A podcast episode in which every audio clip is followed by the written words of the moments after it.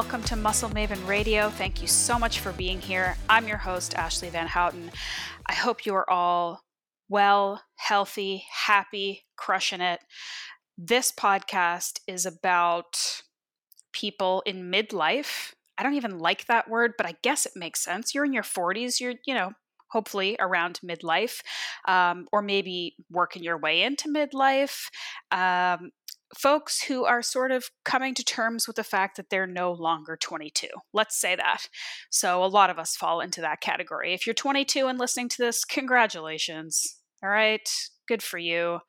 But you're not going to be 22 forever. so, you can listen to this too. Um, I apologize right off the bat. Unfortunately, this episode um, is not, there isn't a video recording because I was trying to make some room on my computer. I was messing around and like deleting some files and the cloud, etc. You know how it goes. I deleted the video recording of this episode, which sucks because I do like it better when people can see the guest and our faces and see us interacting. I think it's better, especially for those of you who listen on YouTube. So I apologize if you do. I think most of you probably don't, in which case it makes no difference. But I just wanted to say sorry about that off the top. Um, but my guest today is awesome. His name is Dr. Marc Bubbs.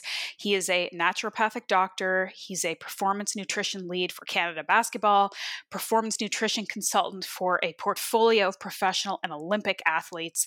He wrote a best selling book called Peak, and his new book, Peak 40, comes out very shortly, uh, all about building a leaner, stronger body and a sharper mind in midlife. So, any of you guys who, you know, follow football, you got Tom Brady, we've got some like MMA fighters in their 40s who are crushing it. Like, this is a thing now, okay? We don't have the excuse anymore that we're not young, that we're not in our 20s, that it's all downhill from here. It doesn't have to be that way.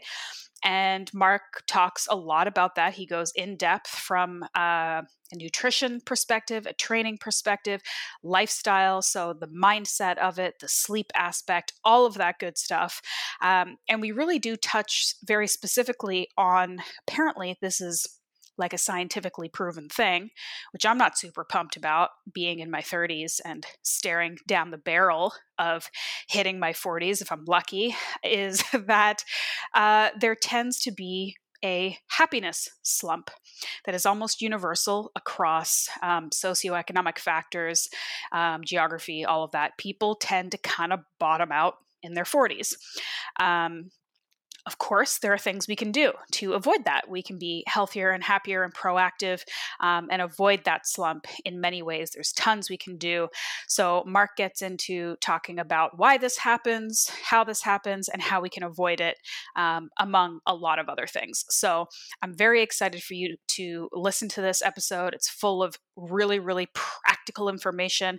And I will say that about his book too, the new book, Peak 40, which I read um, before this podcast it is probably going to be one of my most recommended books for potential coaching clients or just people who I'm not going to coach, but I want them to have real information to use.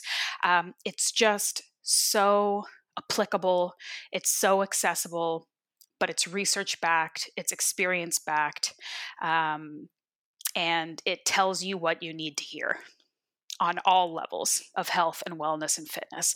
I cannot recommend this book highly enough, honestly. So uh, definitely check out the book when it comes out. I'll have a link in the show notes for you to either pre order or order it, depending on when this is coming out. Um, but have a listen first to Dr. Bubbs and myself chatting about getting old and how it doesn't have to be a big deal. So that's it. I hope you enjoy the episode. Uh, stay tuned till the end. And if you are enjoying it, please, this is my maybe once monthly plea to you guys to make sure you subscribe, make sure you download, please rate and review and share this podcast. It's the only way I can promote it and grow it and keep it going. So if you do like it and you haven't done that yet, it takes two minutes and it makes a huge difference to me. I see all the reviews. Um, it would be greatly appreciated. So, thank you in advance. Please enjoy the episode, and uh, I'll catch you at the end.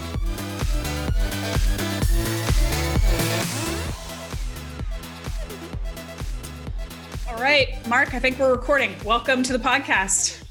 Awesome. Listen, I appreciate you uh, having me on and taking the time. Yeah, so we just found out because I knew I knew that you were Canadian because you've you've worked with a bunch of kind of Canadian athletes and uh, and sports teams, and I always appreciate having a fellow Canadian on the podcast. Nice. But you're in the UK now. What are you doing there? Yeah, well, it's sort of a long and short story. You know, my wife's British, and so we came over a few years ago to help out with with some family members in terms of their health, and then you know, baby number three, and then a worldwide pandemic, and we're still over here. So Got there you go. It's it's it's amplified the remote consulting uh, side of the business, but uh, no, it's been good fun. Okay. So do you you like it over there? Like you you don't miss I mean, let's not talk about if you're from Toronto, obviously you're not missing uh, Toronto too much right now with the current situation, but do you do you miss Canada? Do you miss coming home or do you you like kind of the the culture and the the vibe over there? Well, I mean, I've always loved to travel and things. It's just obviously it's different now having little ones at home. It's not the same type of traveling, and so um, you know, working with Canada Basketball still as the performance nutrition lead. I mean, you get to come back and and reconnect, and got a lot of you know business over there as well. So pre-COVID, I was still traveling a lot and coming back every couple months, whether to US and Toronto and Canada. Um, but post with the COVID, it's been a really strange year because it's just no no travel. So that's been that's been probably the biggest shift, really. Yeah, I feel like, uh, you know, our, and I mean, I use our industry loosely because obviously, you know, fitness, performance, nutrition, yeah. wellness, all of that is sort of a big umbrella.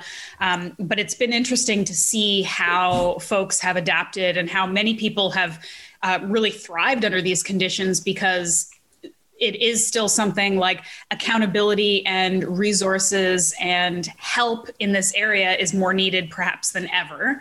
Um, and for people, sure you know are just kind of sitting around like looking for ways to to feel better i think a lot of us. So it's been it's been interesting to see that shift. And i mean i've done a lot of stuff in the pandemic that i think i've i actually feel quite good about. I still wish i could see human beings in real life but, but you know this kind of stuff yeah that always helps. Yeah it's it doesn't hurt. Um, but how has has how has your work and the nature of your work really changed?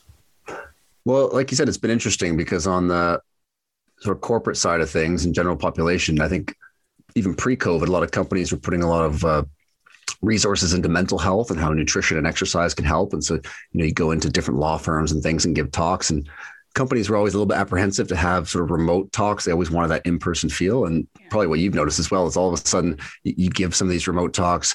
Um, you know, the attendees get value, and then all of a sudden the you know the, the the companies think this is actually great. We don't have to bring somebody in, and so that whole thing has changed. I think the Zoom the last year of zooming has really shifted everyone's mindset on that front. Yeah. And so that's been really nice. On the athlete side of things, it's been a, you know, it's been a challenge because you got all sorts of stops and starts and in different leagues around the world and different rules around the world and athletes being stuck in different places, the Olympics being moved. I mean, so that's just really been challenging. And, you know, as a practitioner, but even for the athletes, that unknown piece is, is it's amazing how that derails things so, so much because you know, as as you know, elite athletes, pro athletes, that regularity, that that schedule is is really what they lean on. And all, all of a sudden, you know, all bets are off. You don't know what you're training for. Will there be a nationals? Will there be an Olympics? And so, you know, it's been really to see that sort of human side of, of elite and professional athletes because just like you know just like anybody that those stresses and anxieties influence you know their training and their life Absolutely. And motivation and, and all that stuff. because mm-hmm. I mean, elite athletes more than anybody, us, us sort of like recreational, like weekend warrior type athletes deal with it too. But especially elite athletes, like you've got like cycles and peaks and arcs and valleys of training. And when you don't know what's coming, or mm-hmm. when or i mean that's got to really mess with you mentally. I mean because again like the average person who likes to train for a 10k a couple times a year or a crossfit workout like yeah. we don't have those things. We feel lost. And for I mean, sure. it's like a hundred times that when you're a professional athlete so.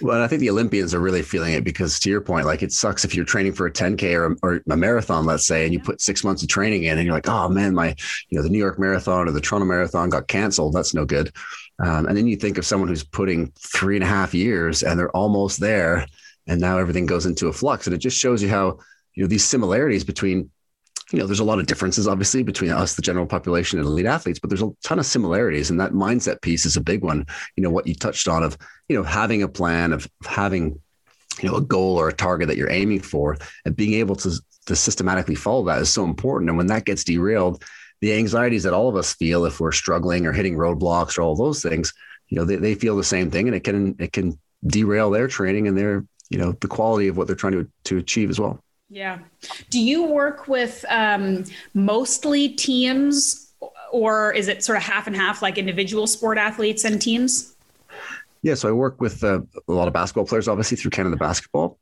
and then I do a lot of consulting work. And so, you know, this past year pairing with Altis and doing more work with with track and field, which I've done some in the past as well. So that's been pretty cool with you know working with individual athletes, which is tend to you know when I consult, it tends to be on the individual athlete side of things. So a particular athlete on a team, or in this case, you know, track and field, and that's nice in a, in a in itself to be able to kind of get to know the athletes a little bit more and then be able to really you know, tease out some of the roadblocks because, you know, oftentimes we think it's just sort of calories and macros and just telling them, here's the plan and follow it. But, you know, again, like the rest of us, they're human and things get in the way and life gets in the way. And so how do we start to, to, you know, uncover what are some of these, these areas that are holding athletes back? And so that's, that's part of the fun.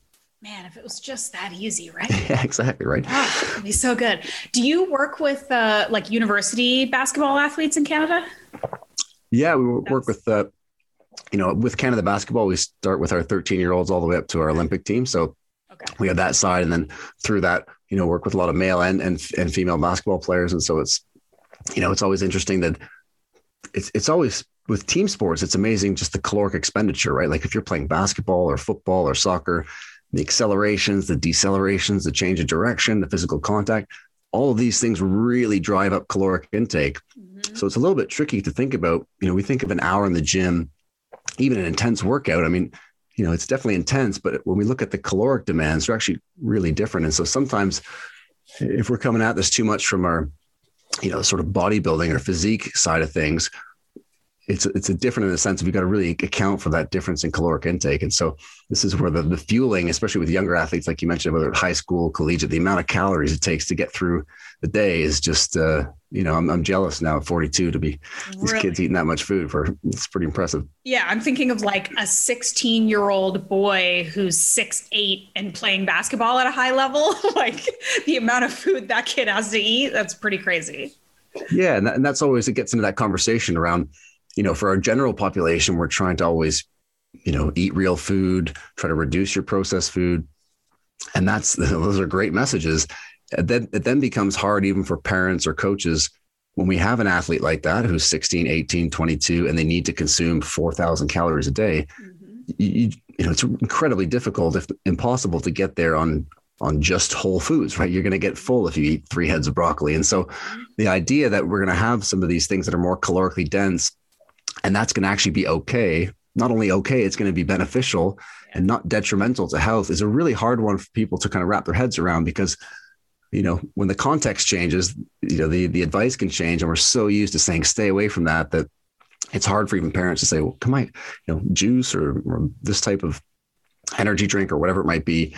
Um, but, but, yeah we need that to keep the logs on the fire and to keep keep the fire burning. Otherwise with all that activity you know you start to get into problems when there's not enough energy going in yeah. the system yeah i think that's why the the idea of like context and nuance is so important in this kind of conversation. And that's what i really like about your book. And we're, we're going to get into that because i have a lot of uh, strong feelings about the book and some questions that i want to ask you. Good feelings. Cool.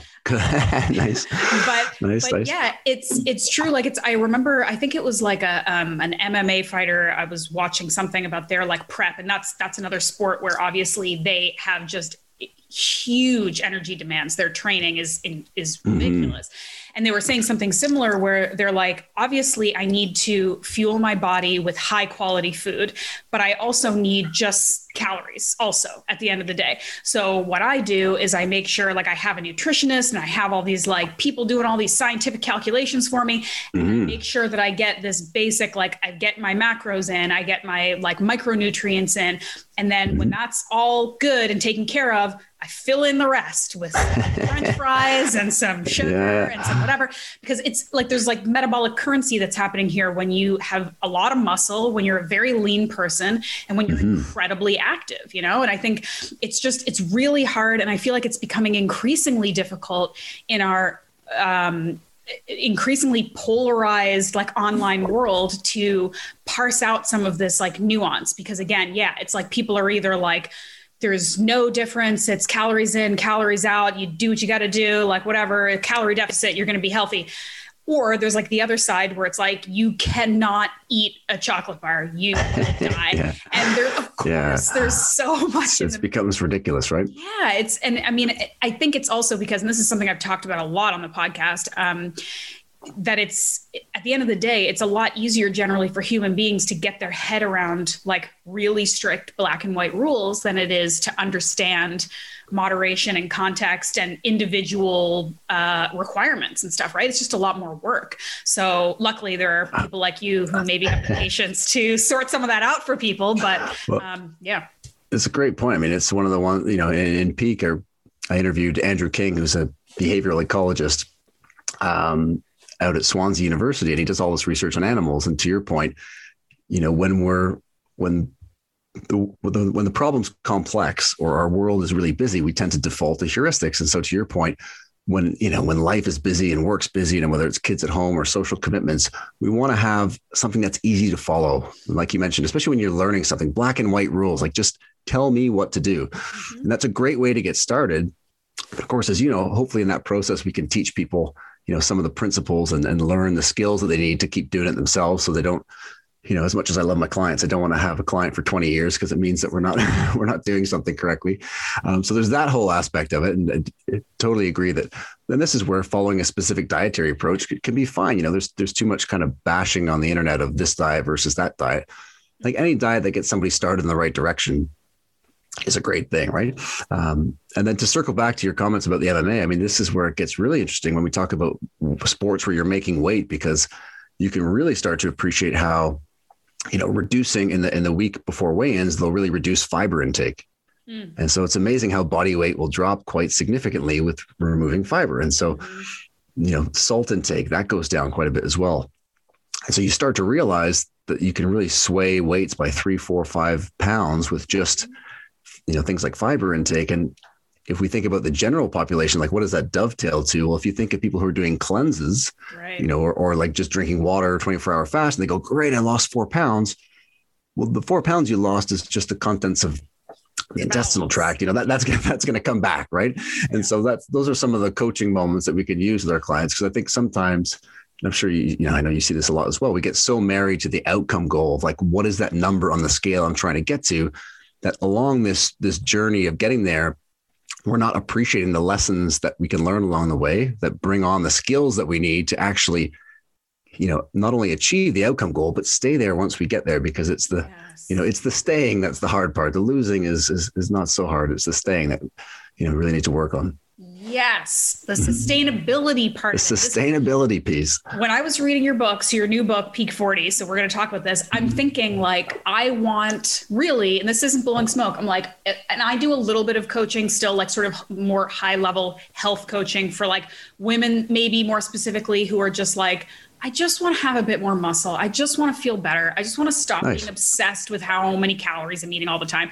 And there's, I want everybody that I ever work with to read your book because it's just, it honestly, it's so useful. There's so much information in there that is like tangible and useful and straightforward, but it also speaks so much to fundamentals, consistency, like, you know, patience, not not falling victim to these like fad diet do something in three weeks but then then what because i mm-hmm. didn't actually learn what to do and i don't know where to go from here um, and there's so many things that you were saying in the book that i was like yes like why don't I, I just want people to get it like i just want yeah. you can tell people but it just like it's one of those things i feel like and maybe it is different when you're dealing with elite athletes i don't know if it is or not um, versus kind of more sort of you know quote unquote general population, people, yeah, general population, um, where it's like it almost feels like you have to go through this process, this trial and error, this learning process first. Like you almost can't do it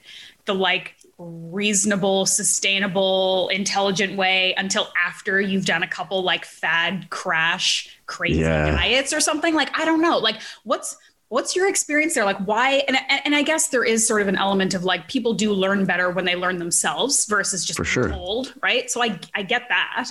Um, but why is it that we just, no matter how many smart people tell us, look, the longer, the Yeah. longer, less maybe sexy road is truly the one that you're going to take eventually to get what you want.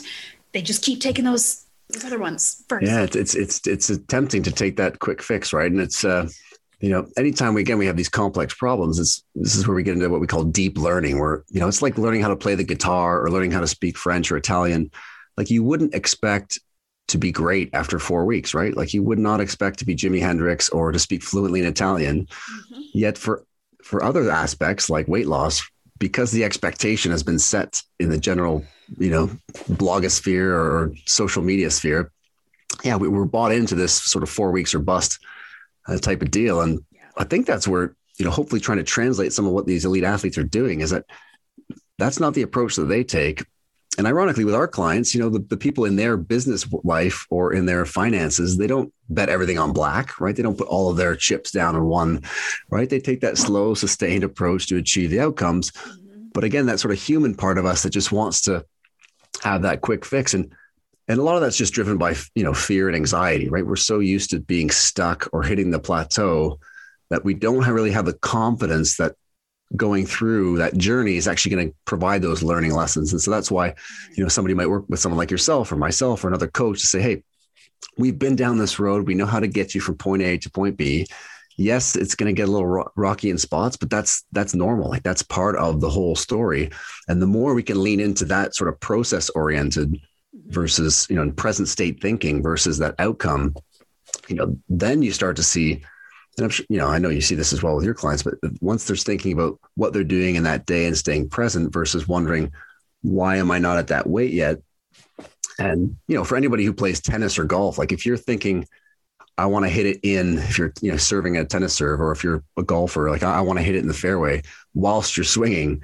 Like there's no chance it's going to go in right? You've got to have a you got to have a thought about the process that's going on. And so it's it gets back to that whole mindset piece of when we start these journeys with that mindset of you know i've got to get there with those anxieties are, are really you know front and center or bubbling to the surface it becomes difficult because at the first sign of a roadblock the client wants to shotgun like let's do this let's go that approach let's try this let's it's like and then the funny part is always like the solution is only five degrees off what they're doing Yes. it's just the fact that they don't have you or myself or somebody else to help them see okay don't worry this is fine this is expected um, so i think you know ho- thankfully there's more more information coming out like that but i think that's the difficult thing is just to buy in to the process and say you know we're going to take 12 weeks and or however long it is and you know and, and resetting that expectation we don't want to lose you know unless you have a lot of weight to lose you don't really want to lose 30 pounds in 30 days right? That's not uh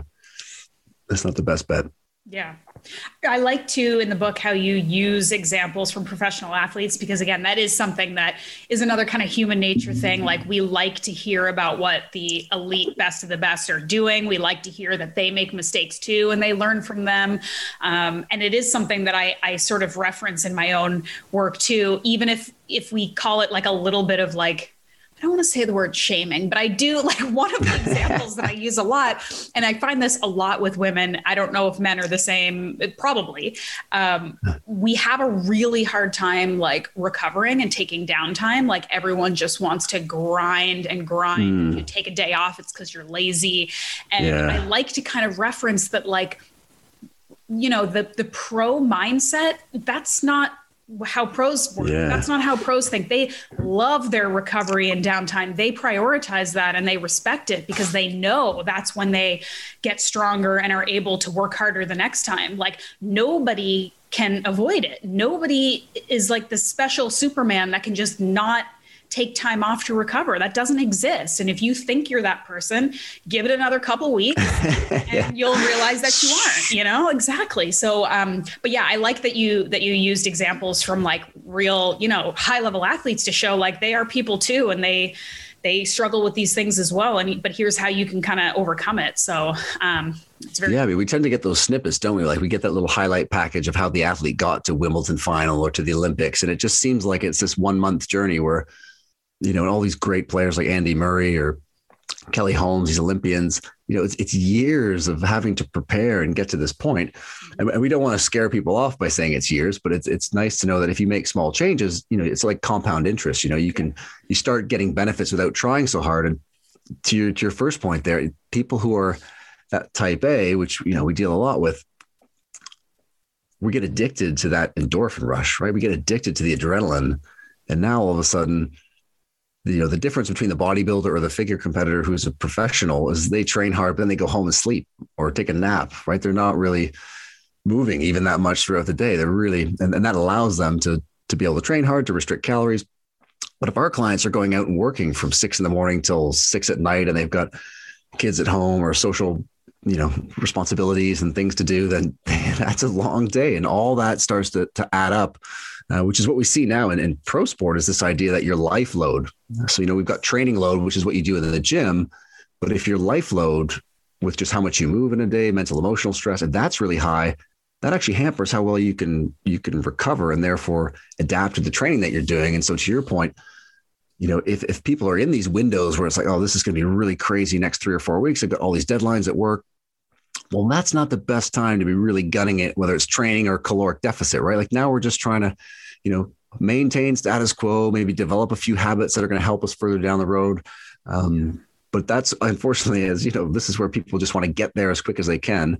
And the problem is you end up every year you're asking the same question of how do I how do I achieve my goal versus if we take it slow, then you you know you build on it month by month, year by year. And there was a you know, there's a great uh, strength and conditioning uh, coach over here in the UK who runs a master's program at St. Mary's University. And, and when he, people tell him their goals, he says, Great, let's divide that by four. like, what do you mean? Like, I want to add 50 pounds to my squat. It's like, perfect. Well, that's going to be 12 and a half pounds a year for the next four years. You know, it's just, it doesn't, it. It, it doesn't have to be that, but it's just a way of, of just immediately deconstructing the expectations to say, this is actually how long it takes and you know and we're going to build the roadmap and teach you the skills and that kind of deal. But i, I love that just the reframing that expectation is such a key key part of this whole story. Yeah yeah that that concept of that like allostatic or like cumulative load and like the idea that the more busy and crazy your life is and the less time you have to rest those are the people who should be resting the most which of course is so frustrating for people because they're like i barely have time to work out. Like how am i supposed to rest? And i'm like hello that's what i'm telling you. Like if you yeah. barely have time to do anything you need to rest so that you can yeah uh, it's it's an ongoing thing. I know. We just we just and you know it's this, like this cliche thing that i say all the time except that it's also true is that the more you learn to love the process and the more you learn to love the learning part of it and even the parts where it gets rocky like you said or the parts where you do have ups and downs and plateaus and you're like figuring out problems the more mm-hmm. you start to like look at that like a like i'm learning more like i'm eliminating things that don't work like i'm getting closer um, i'm enjoying the process the more you get into that headspace then the less you're just like trying to get to your goal and not actually living your life and enjoying what's happening because most people too like especially i mean professional athletes maybe but like most of us we don't even have really an end goal like we might say I want to get 50 pounds heavier on my on my squat or I want to be this percent body weight. But like once you get there, like your life isn't over. Your your yeah. journey isn't over. So like to look at it only in terms of like I just got to get through this period to get to here. But then what happens once you're here? Like you got to figure something yeah. else out. So life, life, keeps going, right? You got to you're gonna you have to do something the next day, and what's that thing going to be? And um, yeah, there's a great quote from that we hear a lot now in sport called you know I either win or I learn.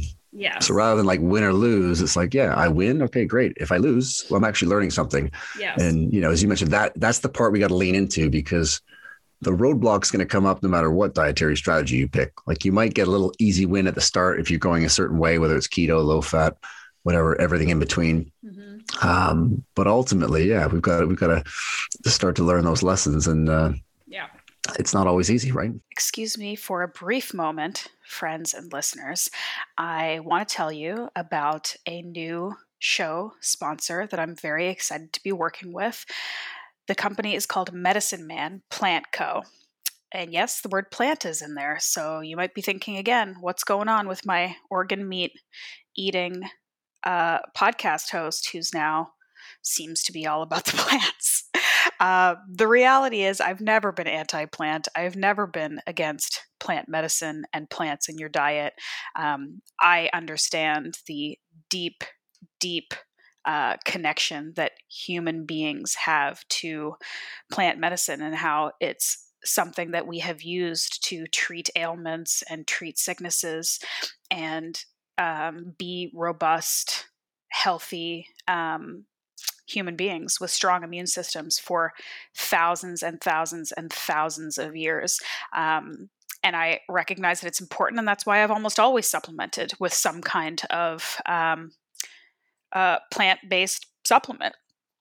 This company, um, they understand that our culture does tend to have a little bit of maybe fear or trepidation around um, herbal supplements, which is kind of crazy um, when you think about how medicalized our society is. And listen, this is not a conversation about um, modern medicine being bad and plant medicine being the only way. I do not believe that. I believe that we are at a beautiful time in life that we have access to all of the resources that we have to make ourselves healthy and happy. Um, but I do think it's interesting that we we don't often ask for the ingredients of the pills at our local pharmacy, but um, we're very very mistrusting of. Um, herbal supplements and plant supplements. And it makes sense because in the US, we really don't have a, a, a, governing body that's actually paying attention to a lot of that stuff. And so sometimes the things that you um, buy and pay for are not the things that you get. But that's not the case with this company. They do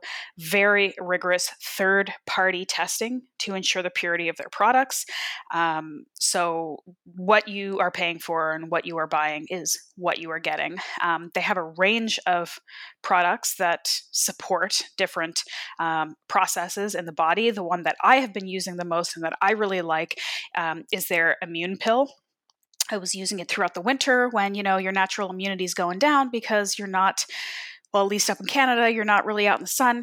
You're not uh, doing the healthy things that you're normally doing. So their supplement has vitamin C, it has elderberry, it has cordyceps, it has echinacea, um, all very well tested products that together can help you um, stay healthy as long as you're doing all the other good things, right? So, uh, learn more about this company at medicinemanplantco.com. You can use my discount code, uh, Muscle Maven, of course, for 20% off go check out their products, go have a read, learn about them. If you have any questions, send me a message. We can chat about it. I'll be putting out more information um, over the coming weeks as we continue to partner together and um, and try to teach people about some of these ingredients. Um, but I wanted to pass that along to you because I like the company, I like their products, I've been using them and liking them, and so I thought you should know about them as well.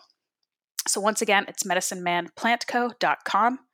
Discount code is Muscle Maven for 20% off. Go get you some. Now back to the show. Yep.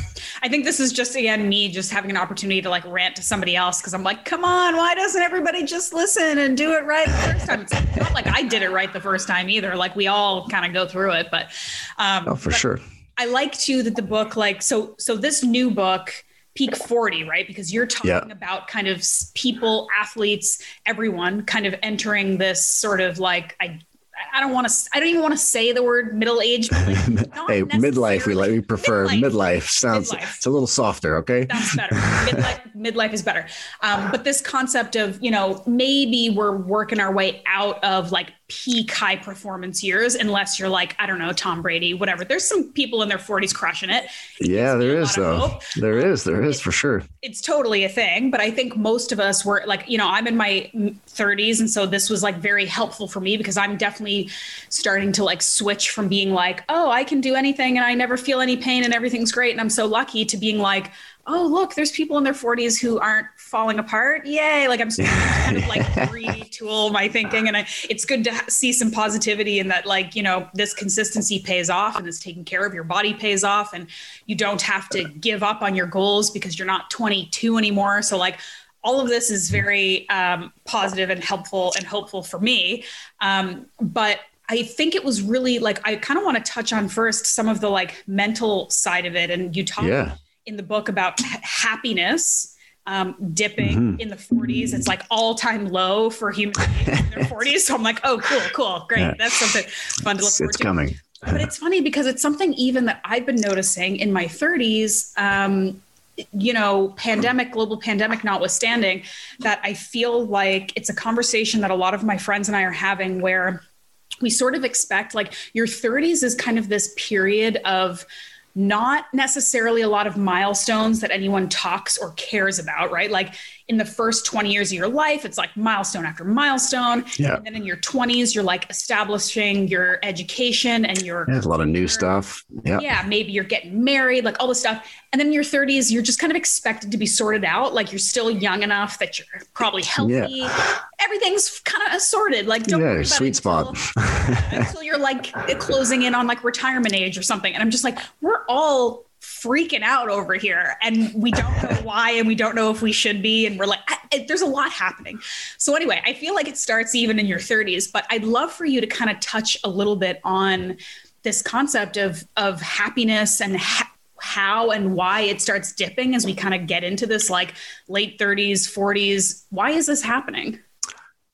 Yeah i mean it was interesting to see i mean in, in elite sport now mental health is a big factor. And this is even happening in younger individuals. And so as I was starting to dig around to see what was in the research, um, you know, there's a, a, gentleman named Dr. David Blanchflower who's done this huge, he's an economist, huge research across global research, 132 countries.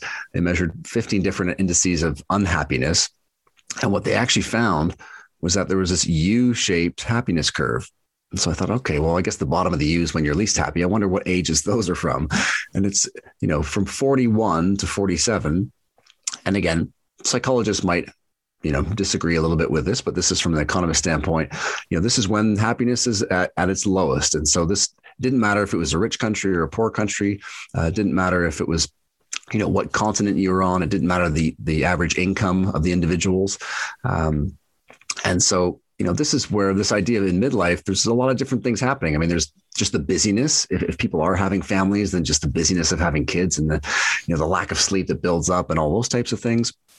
You know there's also it, you know by your mid 30s or so you're sort of looking at your life a little bit differently or you're seeing yourself a little bit more clearly than you know when you know when we're in our 20s and there's a term called delusional confidence, right? We're, we're all sort of running on this confidence that we're, um, which is great, but but we we tend to get a bit more uh, clearer view of, of some things, and that shifts our, our mindsets. And so, it's not to say that we're destined to be unhappy when we're hitting into midlife. It's more around that connection between if your mindset starts to shift, and let's call it lower, then that actually starts to impact a lot of different things, right? And it starts to impact the food choices you make. It starts to impact whether or not you choose to exercise or what types of exercise.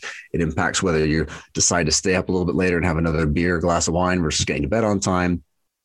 And I think what everyone's realized with the pandemic is that these little things, right, where everyone's now having, you know, in pandemic years, it's like everyone's having a glass of wine or two or three every single night. And we start to realize how that impacts us physically. And so, with all this big, you know, sort of hurricane of, of of to-do lists and deadlines and, and social responsibilities, you know, it's it's a busy time. And so this is where, you know, does that client who wanted to calculate all their macros in their late 20s, early 30s and spend all that time, maybe they still want to keep doing that, and that's cool.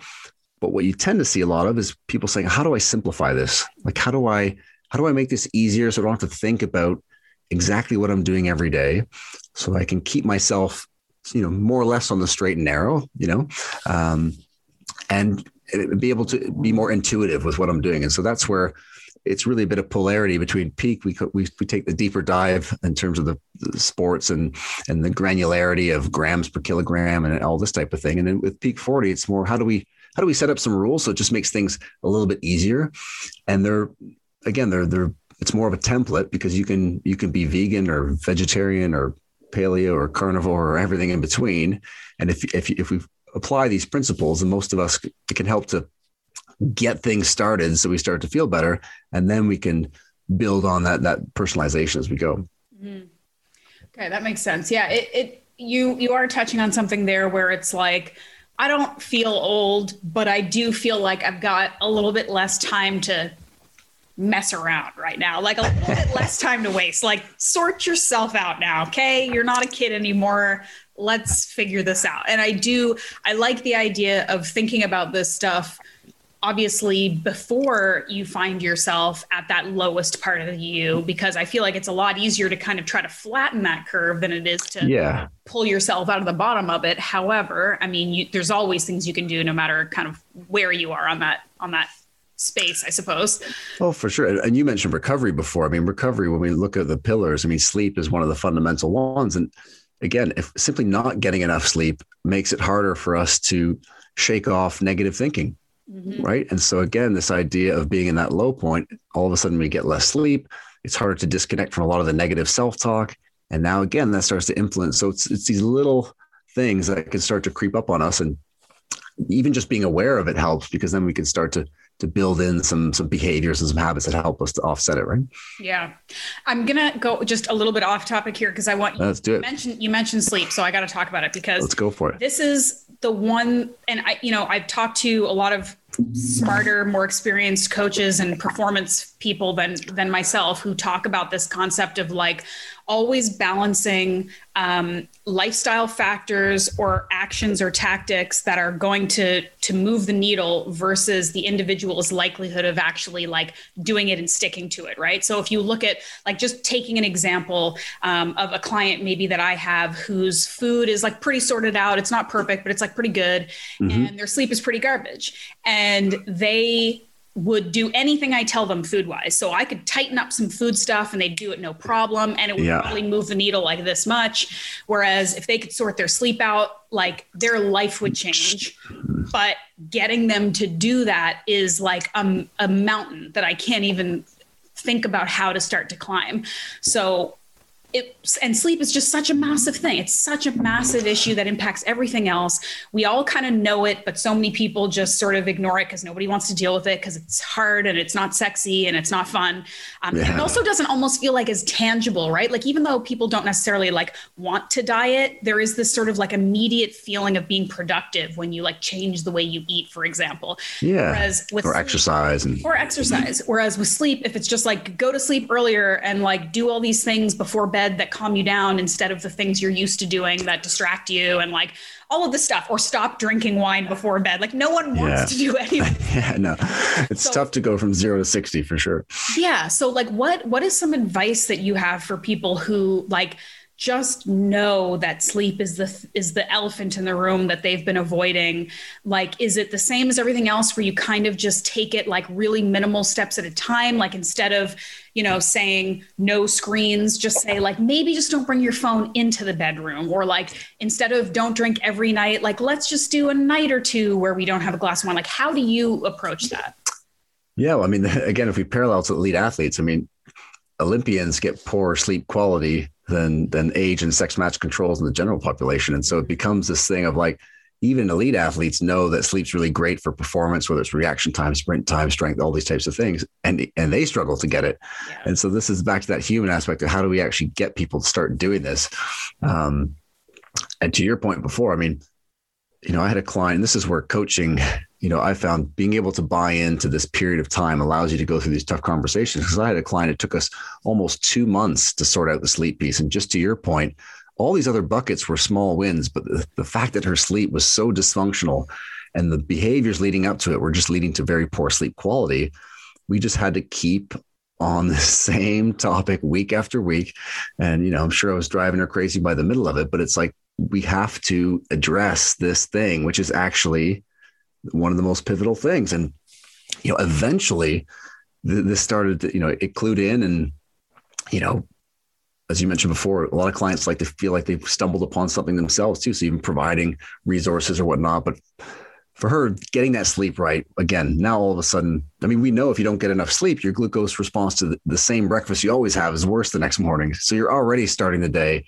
And, and I mentioned the, you know, the negative thinking. And so, you know, what do we do? Well, I think trying to automate as many things as we can is a great place to start. So even with this idea of whether it's eating too late at night or getting to bed early, you know, even starting with a day or two a week where you say Monday and Tuesday, you know, I'm going to go to bed. If you're used to going to bed at 11:30, you might say 11, right? So most sleep experts would suggest you only bump up the sleep by about half an hour a week. Because if you're used to staying up till 11:30, let's say midnight, you can't just go to bed at 10 p.m. right? It's going to be tough to make that big a switch.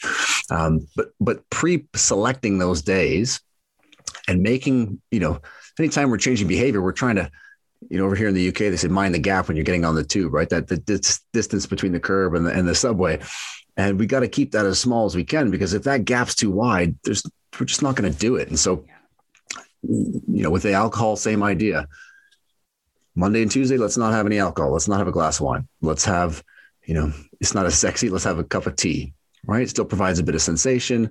You know, we're having something, but ultimately what we're trying to do is take the decision making away.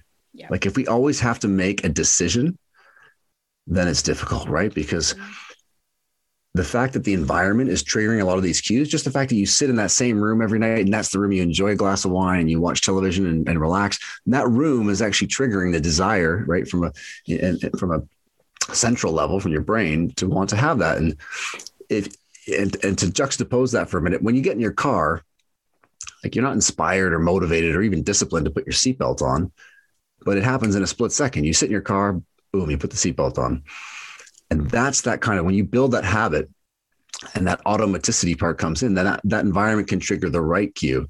Mm-hmm. And so to avoid that decision making for some people, I suggest even on that Monday or Tuesday, like let's get out of that room that you enjoy the red wine in and let's go in a different room and maybe read a book or let's go take a hot bath or let's go for a walk.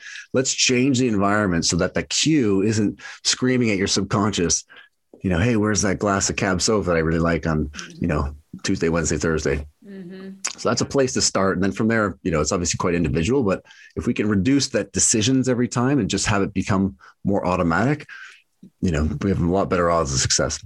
Yeah. Okay. Yeah, I like like two kind of big concepts there are sort of like replacing an action with another one, right? Which mm-hmm. is again very I think kind of human nature that like just taking things away from people isn't always the best way to get yeah. change to happen, but replacing it with something else usually mm-hmm. is. Um, and then the idea of of having less choice, I think it's such an important conversation too, because on the surface, people think like nobody wants their choices taken away from them. No one wants to be told mm. they can't do something, um, which isn't really what's being said here. Because at the end of the day, you can always do whatever the hell you want and yeah. you can change the choices that are that you're making every day right? So it's just different choices or different options. But like i like to tell people too you know i wrote this i wrote my own book a cookbook. Mm-hmm. i'll send you a copy about yeah amazing. organ meats.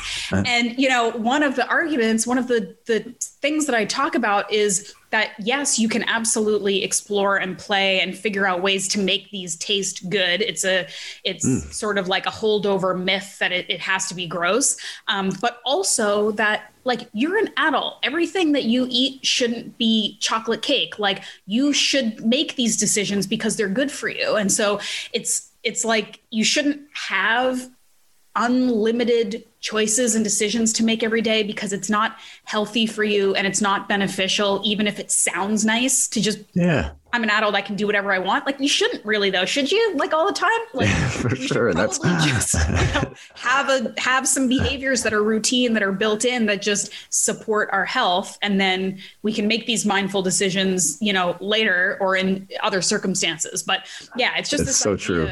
Yeah, that we should just like be able to do anything we want anytime because we're an adult. It's like that's not really how happiness works. It sounds kind of like it could be, but it's not and, and even the definition of treat, if you want to even go to that level, is like the definition of treat is the occasional indulgence, right? Like once we're having that bowl of ice cream every single night, it's no longer a treat, right? It's just it's just our diet. Yeah. Um, yeah. But I think, but but to circle back, even I mean, I think a lot of clients just get nervous that these rules are going to then bleed into their weekend. You know, I'm mm. sure you see this where it's like, well, I'm going to have to do this all the time. I'm not going to be able to enjoy my life.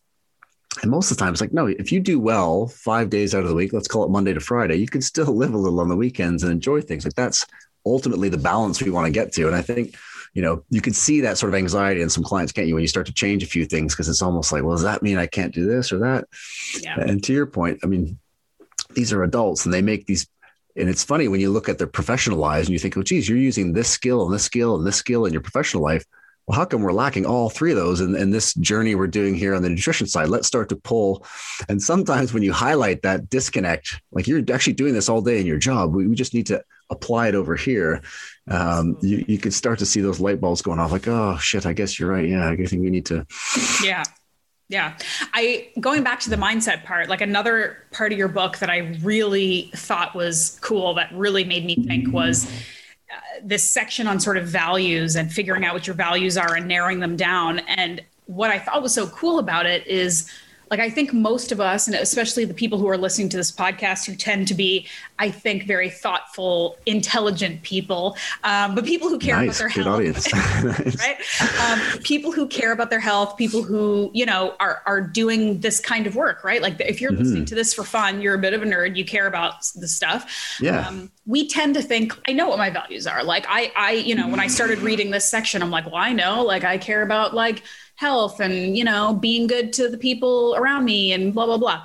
And then when you read it a little bit deeper and there's like this whole like there was a page that just listed like a hundred or something like different values. And it's like actually look at these and maybe pick like mm. 10 or 15 and then put those on a piece of paper. And then if you had to like pick three and think about why those are the most important. And it's actually really difficult and kind of intense and like then you have mm-hmm. to think about okay well why am i choosing like i don't know um autonomy over like kindness or something you know what i mean yeah, like, just, yeah, yeah. just as an example and so it really like i sat with that for a while because i'm like i really feel like if people spent some time with that. And it's okay if it changes and it's okay you know depending on your mood whatever but to really be thoughtful about it because i do think most average people we kind of walk through the world on autopilot thinking like of course we want to be a good person. We want to be healthy. We want to be happy. Helping end. people. Yeah sure but like when you actually I've got time. yeah, but when you really like look at all of the different options and the nuances of what these all mean and and why is it important to you and why is this more important than that, it can really help you narrow it down. And I think why that's important is because of course it applies to your whole life not just what you decide to eat or how you decide to exercise but because i think like what you said earlier about how so many of us are so high performing and competent and confident in our lives. And then when it comes to how we treat our health and our bodies, we kind of lose all of it because I feel like mm. we are just less thoughtful about it in some cases. Like I have so many people who come to me saying, well, I, am doing keto and I've got to do keto, but it's kind of affecting me this way. And like, what do I do? Or I just have to be 12% body fat or all of these things. And even just asking the question, like, actually why. I'm not telling you that it's terrible or your idea mm-hmm. or your plan is bad, but like, why do you have to be keto? Why do you have to be 12% body fat? All of these things. And a lot, like a surprisingly high amount of the time, people have no answer. They have no answer. And it's very difficult to achieve a challenging goal when you actually don't have any intrinsic belief or need for it or reason for it. Yeah, connection. Um, yeah, or connection to it. So it just the, that whole value section I thought was just so important and such a cool exercise for people to do. I thought that was really interesting. Yeah, it is a really eye-opening thing because yeah, we always think we know what we stand for until someone's like, "All right, do this for 10 minutes and go through this and think about it." And you know, this really came from watching coaches coaching athletes and there's obviously different personality types and if you think of a personality type like the hardware on your computer, like you, you can't change really personality types, right? People are the way they are in that sense. And so, from a coaching standpoint, if we're trying to do that, then that's not going to lead to a really successful outcome.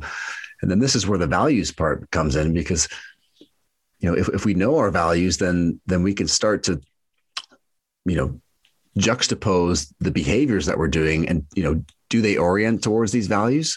You know, like you say you want X, Y, and Z, but these are the behaviors you have, and actually your values are over here. And so for me, over the last, you know, it's been building, I would say over the last decade of just when people get stuck, I think naturally we're trying to help solve the problem by tweaking the caloric intake or adjusting the macros or changing the nutrition plan or um, the exercise plan rather sets reps and you know over the course of time i've sort of backed up a little bit. And when things really get stuck getting more in this mindset piece I'm really trying to understand like what what's going on here? Why is there such a and what happens is you tend to start teasing out a lot of these fears and anxieties that people have that are the actual roadblocks right? It's not that they just can't not eat avocados or they want to have x food right? There's there's that deeper part of it. Um, and it is it's a real eye opener. And it's one of those ones that kind of shakes you a little bit because then once you've done the exercise and you have these things you made, you know, that individual made made the list and made that, you know, that paragraph of their sort of personal philosophy. And so you've now got to live up to it. And it's amazing how all of a sudden these behaviors that we were struggling with, you know, it's like the tide just rises up and it's much easier now to do X or Y or to, you know, to find that sort of solution. And so, you know, I would encourage people who are stuck to go back to that idea because, um, you know, that that's kind of like your North Star, right? It helps to really orient, like, why am I doing this? Like once I get to 12.5%, well, what does that mean then? What do I do tomorrow? You know? Yep. Yeah. I mean, it's, clarity, even if it's uncomfortable, is going to be beneficial to Yeah, and it will be uncomfortable. Yeah, for most of us. Like even like when I was looking at this list, I was like, oh shit, like it, it's a lot. I mean, there's there's some introspection going on there that you probably wouldn't do unless prompted, right? A lot of people. So, um, and I mean, I guess this leads now to a, a part of kind of the the coaching, maybe a relationship that I've thought about and maybe struggled with a lot. And I actually just did like a big podcast um, about coaching because I was asking coaches and I was asking clients what they felt was wrong with the relationship like because everybody mm-hmm. has a story of oh I, I paid this coach a bunch of money and nothing happened and it sucked and they sucked and then mm-hmm. coaches all have and i'm not necessarily talking about again working with high level athletes although probably that's the case too yeah. a lot of coaches have experiences where they're like i was just so disappointed working with this client because i was so excited and they seemed so excited and then it just fizzled and there was no motivation and i'm disappointed and they're disappointed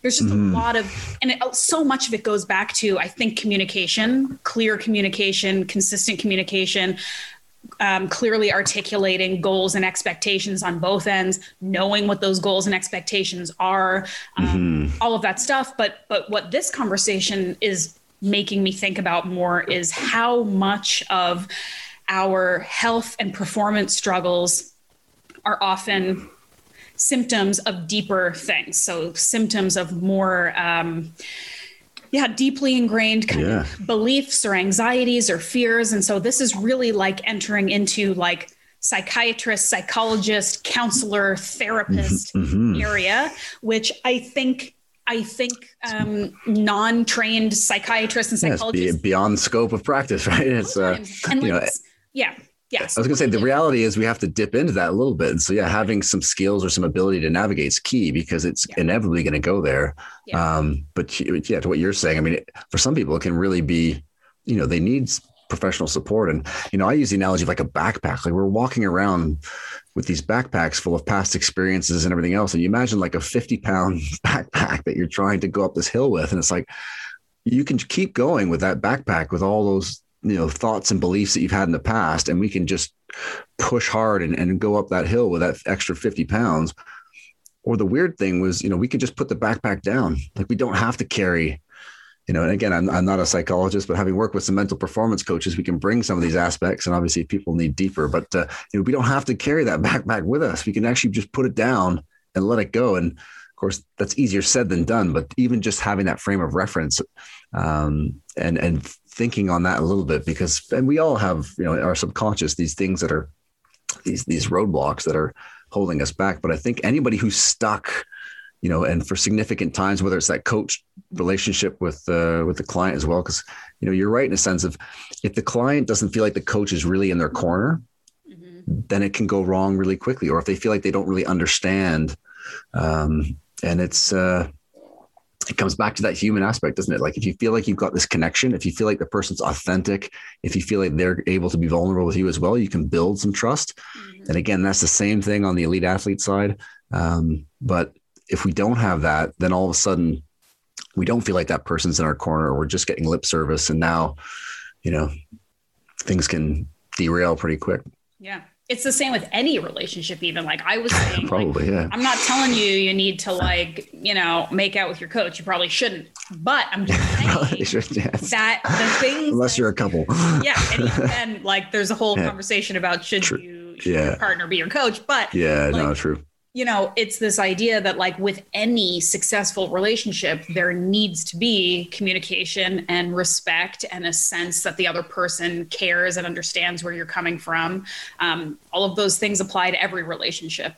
Um, but, but a lot of it is how much personal responsibility do you take because you cannot assume that your partner or your coach knows what you're thinking and knows what you want if you don't communicate it. So, um, but yeah, I mean, I guess it just goes mm-hmm. back around to like this. There is a little bit of being sort of a, a counselor, therapist um, involved in any coaching aspect because it's very, very rarely that someone comes to you and is like, I'm a hundred percent sorted out in my brain. I just need you to tell me what to eat. like that's never the thing. Like it's just. I don't know for sure. And it's amazing. It doesn't matter how high somebody is in the ladder of, you know, I remember when I was a full time personal trainer back in the day, you know, you see somebody three times a week for an hour, you get to know them pretty good after even a month, right? And so it's uh, people, you know, we've got challenges no matter how much money or how little money or what status or not status. Again, these things are impacting everybody. So it's like, all right, how are we gonna how are we gonna dig through all this and and, and get get ourselves, you know, again, kind of out of the thinking brain and just get into the be able to kind of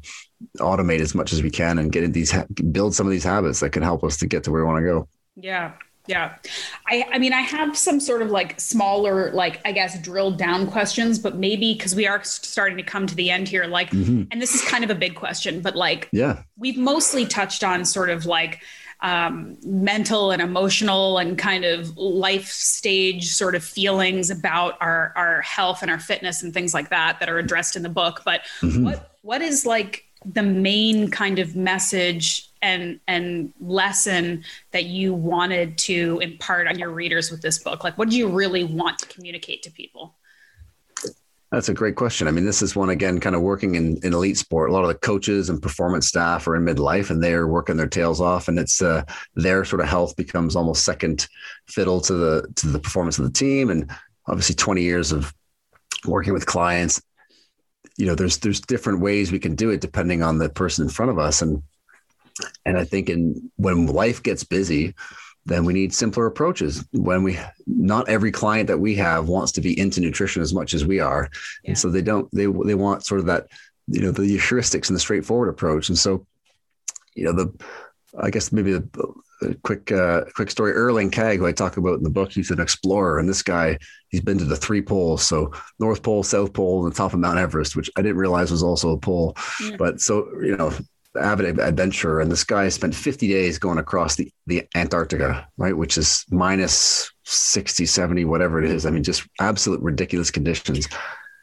And if you think to yourself, well, he did that, and that's obviously more stressful and challenging than trying to lose 10 or 20 pounds or lower your blood pressure or improve your blood sugars. And they asked him, well, Erling, how, how, how the heck did you trek 50 days in these, you know, sub-zero temperatures you know, to get across Antarctica. And he said, you know, I put one foot in front of the other and I did it enough times. You just think like it's so, you know, beautifully simple, but ruthlessly effective, right? And it's this idea of the goals that we're trying to achieve or our clients are trying to achieve are definitely not as intense as crossing Antarctica. But the key is they feel like it to us, right? They mm-hmm. feel like we're taking that on. And I think that you know, one of the reasons why the book starts on this happiness piece and ends with again the mindset, values, all these types of things is that if we can get that piece, if we can tap into that, it's amazing how these other things like the nutrition and the exercise, the getting to sleep on time, those start to fall into place a lot more easily. And so, you know, hopefully people can take a few things or practitioners can take a few things out of that to apply uh, to their clients.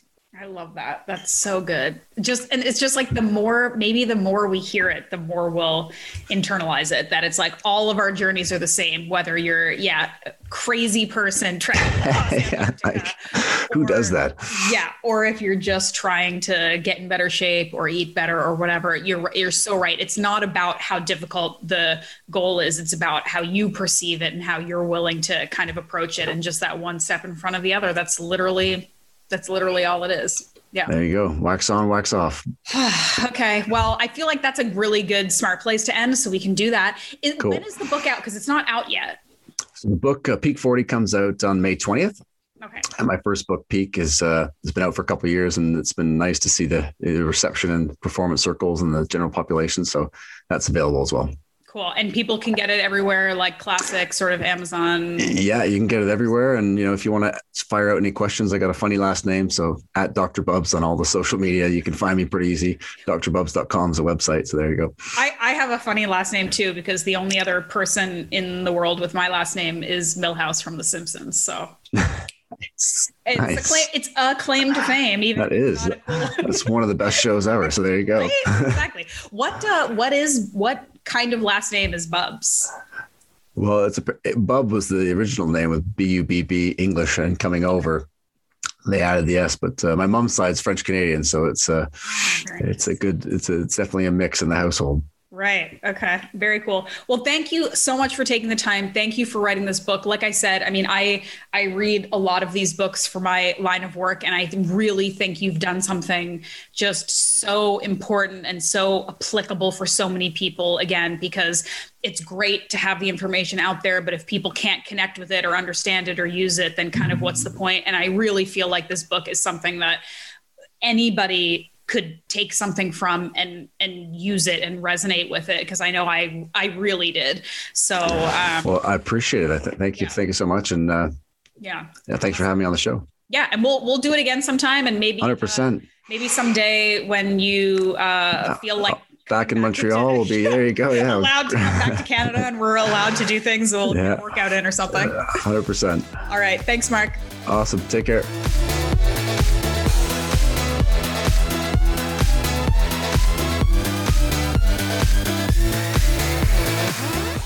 And that's it, folks. Thank you so much for listening. I have nothing else smart to say. Dr. Bub said it all. Um, I appreciate you being here. Thank you again to our show sponsor. They are new, they're a new company, a new sponsor for us. Um, if you have questions about Medicine Man Plant Co., the maker of these uniquely formulated herbal supplements that support health and immune function, send me a message. Send me a message on Instagram at the Muscle Maven. Send me an email. You can go through my website, ashleighvanhouten.com. Uh, you can sign up for my newsletter there too, but their products are rigorously third party tested.